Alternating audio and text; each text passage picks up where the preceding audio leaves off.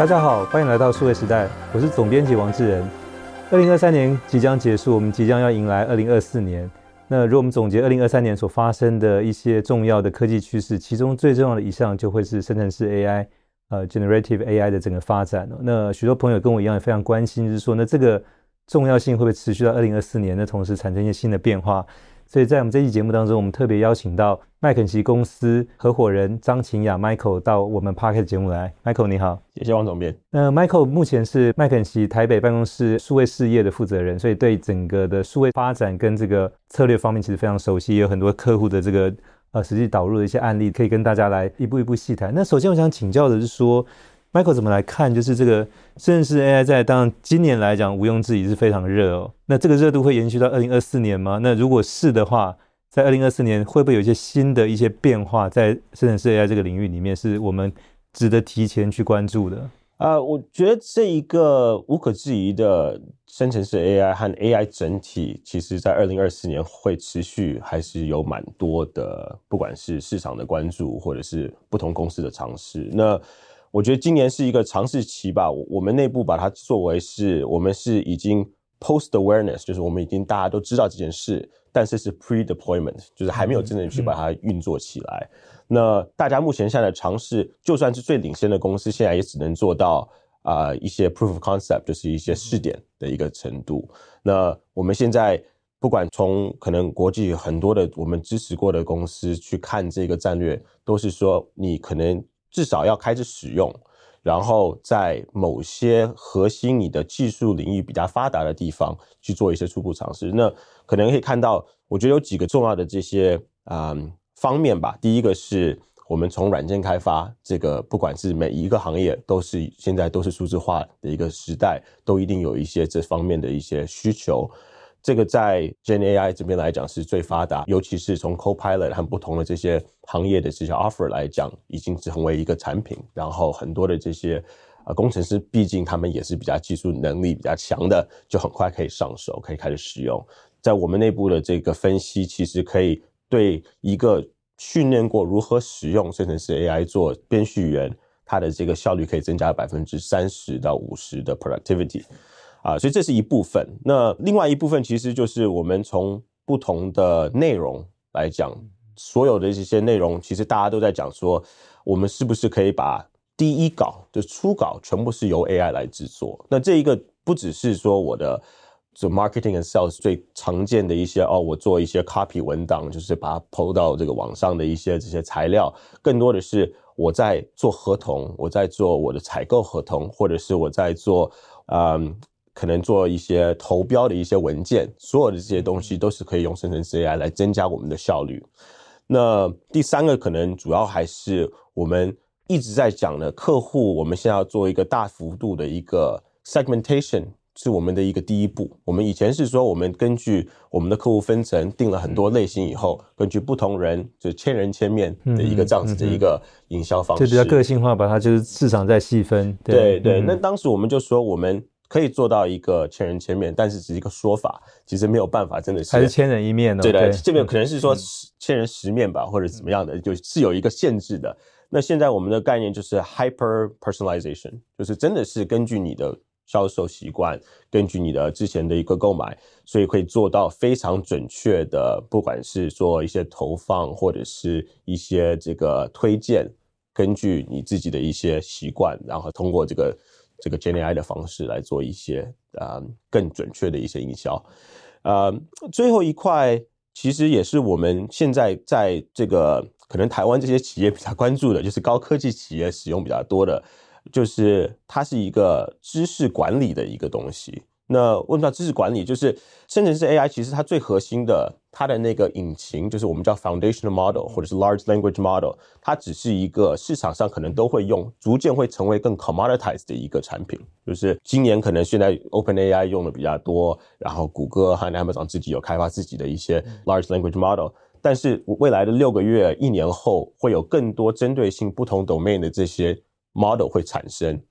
核心的并不是这个 model，核心是你给他什么数据，你的数据是你这家公司的 secret sauce，right？所以我们现在看到很多的公司在这边把他们的数据导入。那第一个导入的东西就是产品的文件、产品开发文件，尤其是我们高科技行业在做的一些啊，不管是你的这个参数，或者是你的这个产品设计图，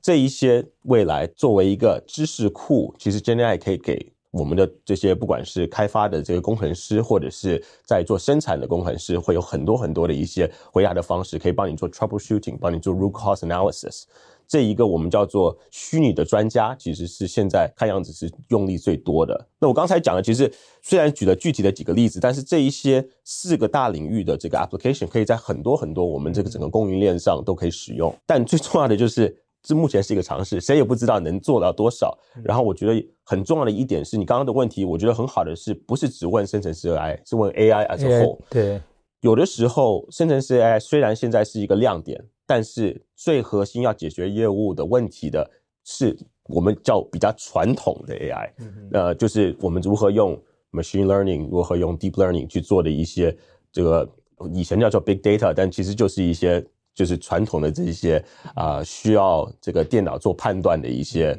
这个功能吧，或者一些用例。这些其实也不能被忘记，所以从一个呃整个行业来讲，我觉得生成式 AI 作为一个很好的一个激发素，一个 catalyst。但是整体来讲，AI 这件事情会在未来的一年，我觉得会有一个很大的一个幅度的一些增长。对，因为 AI 整体其实还在发展呢，那只是说深圳市 AI 特别在二三年这个有一个爆炸性的发展，然后也带动整个在 AI 领域往前。嗯、因为除了深圳市 AI，其实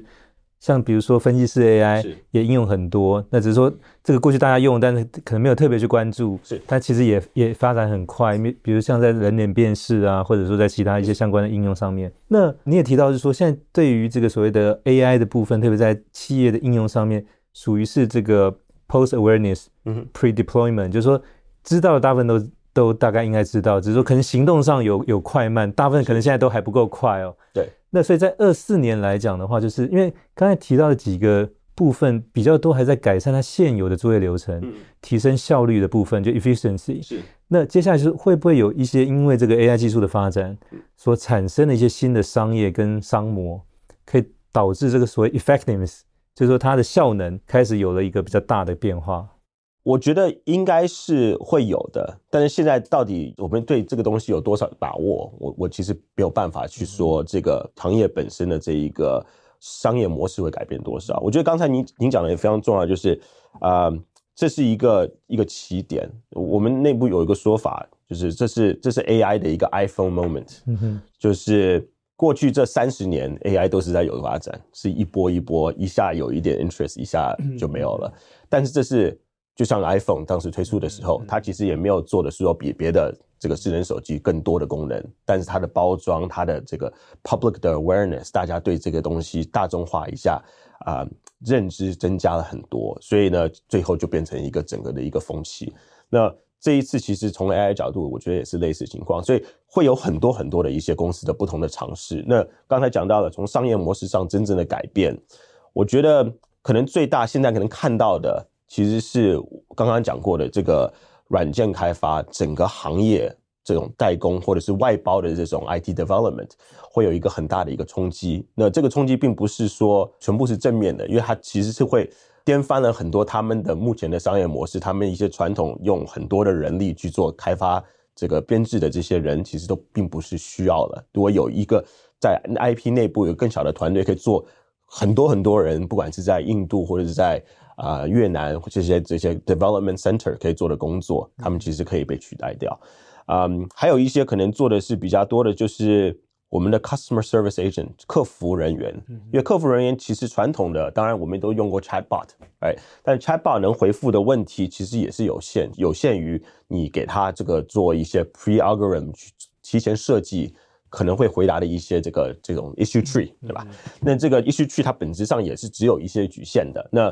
现在不只是客服，就是这个什么售后去做这一些，因为售后你其实可以判断出来他问什么问题。所以我们一般来讲，我们的 chatbot 为什么做售后比较多，就是因为你就可能只会碰到这些问题，售前就比较困难。它等于是把过去 FAQ 的东西把它再整理的更好，对，啊。之、嗯、之前就只能做到这个程度，因为我们没有这个 GenAI 的能力，它没有办法自动的去判断这个问题可能是有什么样。它没有被教过的一些答案。Gen AI 的厉害的就是它这一个客服的这个机器人，不只是可以做售后、售前，它种种的任何的一个问题，它其实都有办法可以去做一些判断。那这比较困难的就是现在这些判断，因为我们没有办法真的去了解 Gen AI 里面的这个核心算法所出来的这个 output 是怎么样去达到这个结果的，所以。还是需要一些我们自建的这种叫做 self assessment，这个讲的东西它是不是幻觉？讲的这个东西是不是这个可能会有一些 offensive 的 content，或者是需要 moderation 的 content？我觉得这个就是我们内部任每一个公司要做一个判断的。所以就是你讲说颠覆多少，颠覆多少也是意味着你这家公司愿意的承担的风险多少。我们内部有一个说法，就是你可以是 safe and dumb。或者是可以是 smart and dangerous，就是这两个中间的选择，哎、嗯，所以我们要要颠覆更多，你就要去去 take 一些 risk。这个机器人可能就是给一个 promotion，他就说哦，我就想卖这个产品，我就给你一个 promotion。那个 promotion 可能你们内部从来没有设计过的一个 promotion，他自己就是为了去卖，他去推出这样的东西。那这种商业模式一定会越来越多的发生。然后就像我们刚才提到，就是真的可以达到千人千面的这样子的一个销售模式。嗯哼，对。那我跟着这个问题来比较好奇是说那。在今年就二零二三年，其实呃，不管是你们台北办公室，或者大中华区，或者是在在麦肯锡全球这个业务当中，可能客户来询问，或者说来要求，可能提供关于这方面的，就是跟这个甚至 AI 有关的，不管是说导入或者帮他规划战略，嗯，或者是呃相关的这个业务来讲，跟之前相较，就是今年大概二零二三年以及真的明年二零二四年大概的预期会是怎么样？那他们大大概需求可能都是像什么样的会比较多呢？我觉得大部分的问题就是说，从六个月前更多是什么是生成式 AI，我该不该花时间想这件事情，到现在是说我从哪里开始，我要投资多少钱，会带来的风险是什么，对我人员本质的风险是什么？就是刚才您提到，就是我们从业务模式改变，我觉得大部分的公司也体会到了，一定会对有这个他们业务的模式改变。现在只是这个我们效率上的一些提升，因为现在没有办法把人从生成式 AI 做出的所有这些用力去排除掉，现在所有的东西都需要人去最后做一个验证，或者最后做一个测试。那未来可能是不是这样子的一个模式，对吧？所以大部分公司就是说，OK，对我的公司可能会影响多少？这个带来的价值是多少？我是不是该投资？嗯，我们其实有几个初步的一些观点吧。那我们其实也。啊，不管是在大中华区还是在亚洲，其实都帮挺多公司去想如何去面对这件事。我们是用一个二乘二的一个一个一个说法，你先去尝试两个，我们叫做就是可以直接 off the shelf 的一些用例，不管是软件开发已经是现成的一个东西，或者是你让这个所有你的这个 marketing 团队去使用这个 ChatGPT，让你的团队先去开始用。有一些尝试，让他们知道这怎么样去融入到他们的目前的工作流程上。然后你真正去想，你核心技术上有哪两块你觉得是值得投资的？那投资的话是不止投资去建立这一个用力，因为这一个我刚才也提过，其实试点是容易的，真正去实施是困难的，要去考虑到所有的这些后果是困难的。选择这两个以后，你去。投资一个如何在内部去建立一个 Gen AI 我可能技术的一个整体的 technology stack 或技术在，嗯，有了这个以后。这两个投资的可能会失败，但是可能成功的话，你之后再加的一些别的用力，可以在同一个基础上建立，而不是说我这一个试点那一个试点重复的要去花很多时间去了解哦，我这个 GenAI 怎么样去把外部的这个 library 融入进来，怎么样跟我目前的数据库做结合，所以这一些听起来不是特别创新或者特别好玩的一些，这个比较属于刚才提到那个 safe and dumb 的这个一个做法，就是。到到核心还是一个 IT 团队需要做 operation，、嗯嗯、需要做操作的一。这个可能也是多数企业会先采用的方法，因为那种所谓 smart but dangerous 这种可能比较属于外部新创公司去尝试，但如果已经是一个现有的企业来讲，不管它的规模，嗯，应该还会从这种比较安全，然后不能叫这个笨拙，但是相对是比较保守、对可可行的方向去考量。是没错，嗯，呃，我觉得这个其实也是。最核心的 Gen AI 并不是说我能改变你的你的业务和你的本身的这个 business 的 operations，哎，你最核心它还只是一个辅助工具。所以呢，所有做的这一个业务流程还是本质的业务流程，它只能取代中间的一小环？我觉得这个是一个蛮重要的一个概念。所以当然，它未来可能谁也不知道它可能会走到哪一个程度，但是目前我们现在可以看到的，尤其在二零二四年，我们应该是从这边开始去尝试。然后，当然是一定会在不同的层面上，我们现在已经有看到说它可以达到的，就算我刚刚是中间的一小环，它可以达到的效果是人类是没有办法这个想象的。那我举一个比较实际的例子，就是在啊、呃、产品开发这个角度，其实生成式 AI 它的前身是生成式设计，对，生成设计也不是一个新的概念，可能十几年前就有了。就是我最开始八零年代九零年代是这个，就是电脑的这个 simulation，我做虚拟，不管是说我有一个汽车的一个刹车碟。啊、呃，我要去看它的这个散热的呃这个速度，然后它怎么样设计可以用最小的这个材料，具有最好的刹车效果。那这些 simulation 其实我们不管是用啊、呃、这个热学还是用 fluid dynamics，我们都可以做一些这个判断。但是这本身的这一个引擎是非常非常昂贵，然后要花很多时间去做这样子的测试。那通过 Gen Design 应该这样说，其实有两个地方是可以提升的。一个是说，它可以根据你给它的一些 constraint，可以去做人类没有办法做的一些 optimization，一些优化。它可以考虑到比我们更广的一个一个 solution set，然后可以做更多的测试。第二是说，它不用跑整个这一个数据模型，它可以用我们叫做 surrogate 的一个概念，就是它是一个一个替代的一个模型，它通过。之前已经跑过的所有的 simulation，它去猜测啊，我觉得这个东西，如果我是这样子改变，它会有一个这样子的结果。它不用跑那个大的那一个物理的模型，它可以用自己 Gen AI 去模拟那个物理模型，学习那个物理模型，所以可以在更短时间花很少资源的情况之下，可以是那个的一百两百倍的一个效率。所以在这两个的结合之中，就可以很快的做出。比之前设计要更好的，那这其实，在一级方程式是一个很普遍的一个一个一个操作的方式。然后我们在我们公司其实也帮助啊、呃、一个比较就是大家可能聊过的一个例子，就是帮助一个叫做 America's Cup，就是一个帆船的一个比赛，设计在水里面海里面的那一个一个翼，那个那个。嗯，就是 hydroplane 就是那个美洲杯里面，就是它那个帆船都有那个比赛，所以就是说，可能他那个，比如说，呃，是不是？海流怎么流向，或者说它的流速是多少的时候，怎么去影响这个帆船的前进？对，就是设计底下那个它船本身是漂在水上的，因为它底下有个 hydrofoil，所以我们当时去帮助 Team New Zealand，如果没记错的话，帮、嗯、他们设计他们的 hydrofoil 底下。他们那年拿了冠军，对，就最后就拿冠军。所以这这个案例其实我们公司内部也讨论了挺多，嗯、但是这都是去年的事情，那时候都还没有 Gen AI 的概念。嗯、但其实它这个就是一个 Gen AI 的前身。我举这个例子，其实就是说。的确会有颠覆，但这个颠覆不会是说啊，我整个这个公司所有的东西都变了，但是是说我可以做到之前没有办法可以想象到，或者是我们之前没有办法达到的一个这个 effectiveness，或者是更好的一个一个效果。所以先选一块业务或者某一个部门的工作还是流程去做试点，是这个其实对多数公司来讲应该是一个比较可行的。对，因为相对来讲，万一产生问题，伤害也比较容易控制。那如果有效果的话，可能其他可以再比照来办理啊。对，就不是一次性的，就是全面导入。那大概就是属于你你讲的那个 smart but dangerous，那可能是 dangerous 这件事远大于 smart 的。对啊，没错。我觉得所有的这些试点到最后都是对业务本身的一个一个冲击吧，或者是一个 disruption，right？、嗯 right? 那你你愿意成为一个公司，你愿意承担多少的这种干扰？这个是。啊，作为一个领一个一个 management 团队，你要自己去做决定的。那我们基本上还是建议，这个投资也不小的。所有的 Gen AI 说要做拿一个数据模型建这样子的团队，不能只是想说我有一个一个新的一个 library 要导入就可以了。我们看了，基本上导入这个 library 可能是最终你要在 Gen AI 投资的百分之十五以下。更多的是你怎么样去建你的云端，怎么样把数据搬到云，怎么样把你的数据做清理，所有这些都是传统 IT 感觉不是特别 sexy 的一些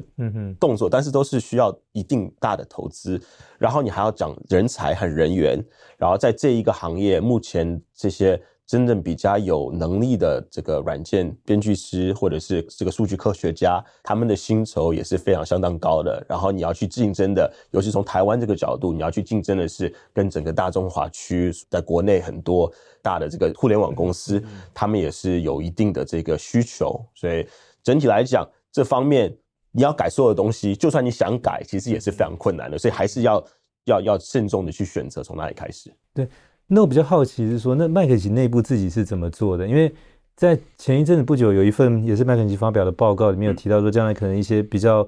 高危险性的工作里面，其实有一块就是这个比较属于顾问人力这一块。所以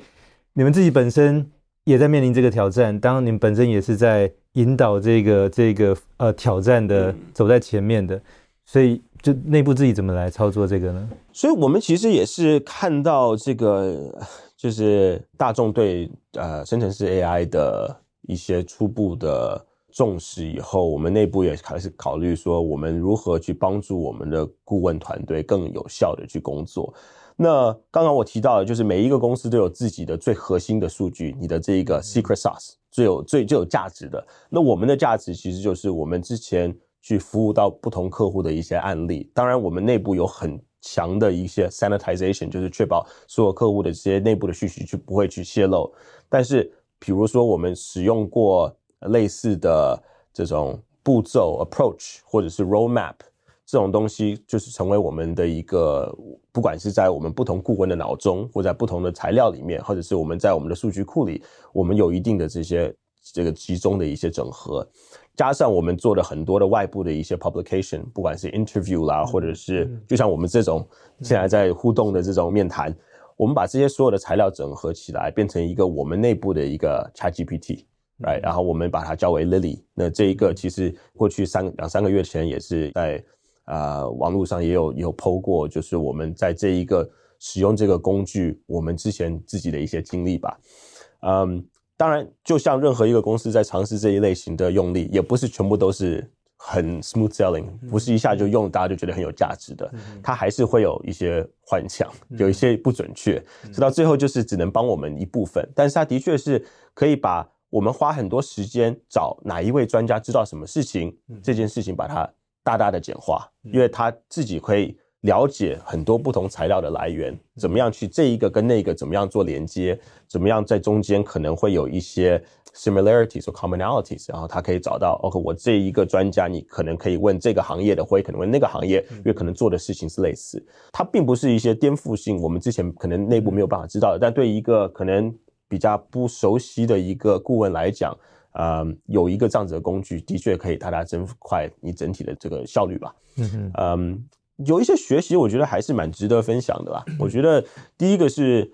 我们在设计这件事情的时候，我们是依赖我们非常大的一个这个数据科学家的团队，因为我们呃这个麦肯锡数据团队，我们有一个 AI 的专门的一个 team 叫做 Quantum Black，所以我们可能全球有两千多个这个数据科学科学家，所以我们还是有足够的人才去做这件事。但是真的去要。花时间其实也是花了他们三个月的时间，而且还蛮大的一个团队，不然不是两千人了，但是可能有五五六十人是对这个事情还是很专注的。初步的设计并不困难，后面有很多很多的一些优化，其实是非常不容易的。嗯、然后另外一块，我们发觉的是说，你在中间可能要碰到一些你之前没有想到的问题，比如说。我在做测试的时候，我在开初建的时候，我们每一次在云端要去发一个 query 一个 request 给我这个 large language library 这个 ChatGPT 的时候，它的这一个每一次的 query 的这个成本其实是相当高的。如果你在没有优化的情况之下，所以我们发觉以后才开始花时间去想说，我用怎么样的方式来。做 tokenization，或者是我哪个方向可以做一些 caching，可以把这一个真正 query 出去的这个 cloud 的这个 bandwidth 可以降低。所以这中间都是可能是要真正实操才会发现的一些问题。那我觉得这一块，也就是为什么在整体 Gen AI 你在做尝试的时候，你不能只是为了一个 use case 去做一部分的这个布局，你真的要是为整个公司怎么样去把这一个工具吸收进来，去重复使用，然后怎么样去搭一个真的可以。比较长远的一个 technology stack 啊，去做一些准备。呃，你这个所提的 carry 其实跟一般人在使用下 prompt 其实概念上是类似。嗯，当然，因为这个资料就是用麦肯锡本身的知识内容去整理出来的一个知识库嘛。所以应该它的这个正确性跟这个准确度应该相对是比较高。但是这个理论上，因为它实际上还有很多需要 fine tune 的一些过程嘛，对，所以就是五六十个这个所谓专业人员在做，就就是这件事，把全世界的这些呃顾问从以前到现在，在每一个专案上面所累积的一些个案的经验的整理东西，最后能够把汇集整理起来，让后面其他人可能要来查询相关的时候，可以很快。可以去找到他所需要，可以去使用。对，因为我们后台是有一个一个知识库啦，嗯、但是就是可能搜索它还是需要像一个 search engine 一样，嗯、就是打开一个文件。那我们当然是希望就是可以加快我们的这个工作速度，然后是不是可以叫他说直接帮我，比如说我有一个这样子项目，这个项目可能要多久时间，可能有什么类型的一些啊、一些交付物，让让这个让这个工具帮我们生成一下。但是这只是一个。辅助工具，我觉得其实最终的判断，尤其是我们这个行业非常直接，是人跟人之间的关系，客户跟客户具体的这个实际的可能情况都不太一样，所以之后我要做很多很多调整。对，所以所以是不是将来其实有相当数量的企业，其实也都有需要去建立自己企业的知识库？因为如果员工就跑到 ChatGPT 上去去提问，当然也是一种方式哈。那一个是说，他可能给你的回答是比较 general 一一般性的，可能没有特别针对你的这个行业或公司的属性去回答。另外一个是说，你 ChatGPT 上去问他，等于他的 server 就会记录在 ChatGPT 上面，所以将来这个内容跟回答会不会外流到其他问同样问题的别家公司是有可能的。所以为了保密以及就是说你的这个回答的这个正确性跟这个呃准准确性来讲，嗯、多数公司即将应该会去需要建立自己的一个类似像这样的一个知识库。刚刚提到一个非常重要的一点，风险管理和如何把你公司内部员工在什么情况之下 post 一些东西，啊这个是不是外流？这个如果是在公共的 ChatGPT，一定是外流。所以，我们任何一家公司，其实我们在开始规划这个生成式 AI，我们都会要定一个非常清楚的一个全公司的 guideline 和 policy，如何使用这一类型的工具。那这个先不管说你内部有没有。生成式工具，你要先跟员工讲说，这些东西，如果你问出去，就算他没有办法在一个问题或另外一个问题之间去抓到什么敏感讯息，但是有可能会发生，这个东西的确是外流。那在这个基础上，其实很多现在在这个给企业版的这些生成式 AI 的这些工具或者是 models，它是有一部分的是可以去避免这种事情的外漏，所以你给他的讯息，它是只是控制在内网之中的啊。呃那你的确要给他好的资料，哎，你要给他好的这个对的这个 information 在里面，不再是那种 junk in junk out 的这种。对对对对对，嗯、那还当然还是会发生，但是问题是你需要需要去控制它什么类型的数据，嗯，也不一定是说你要走的深到是说这个东西就成为你一个知识库或者是 knowledge management 的一个用力，这只是根据我们这种行业，或者是可能我可以想象的是。呃、嗯，高科技或生产业行业，他们本身有刚刚讲到的这些产品的一些讯息，嗯、所以需要这样子的一个数据库，因为对他们来讲，做设计、做研发是一个核心竞争的一个方面。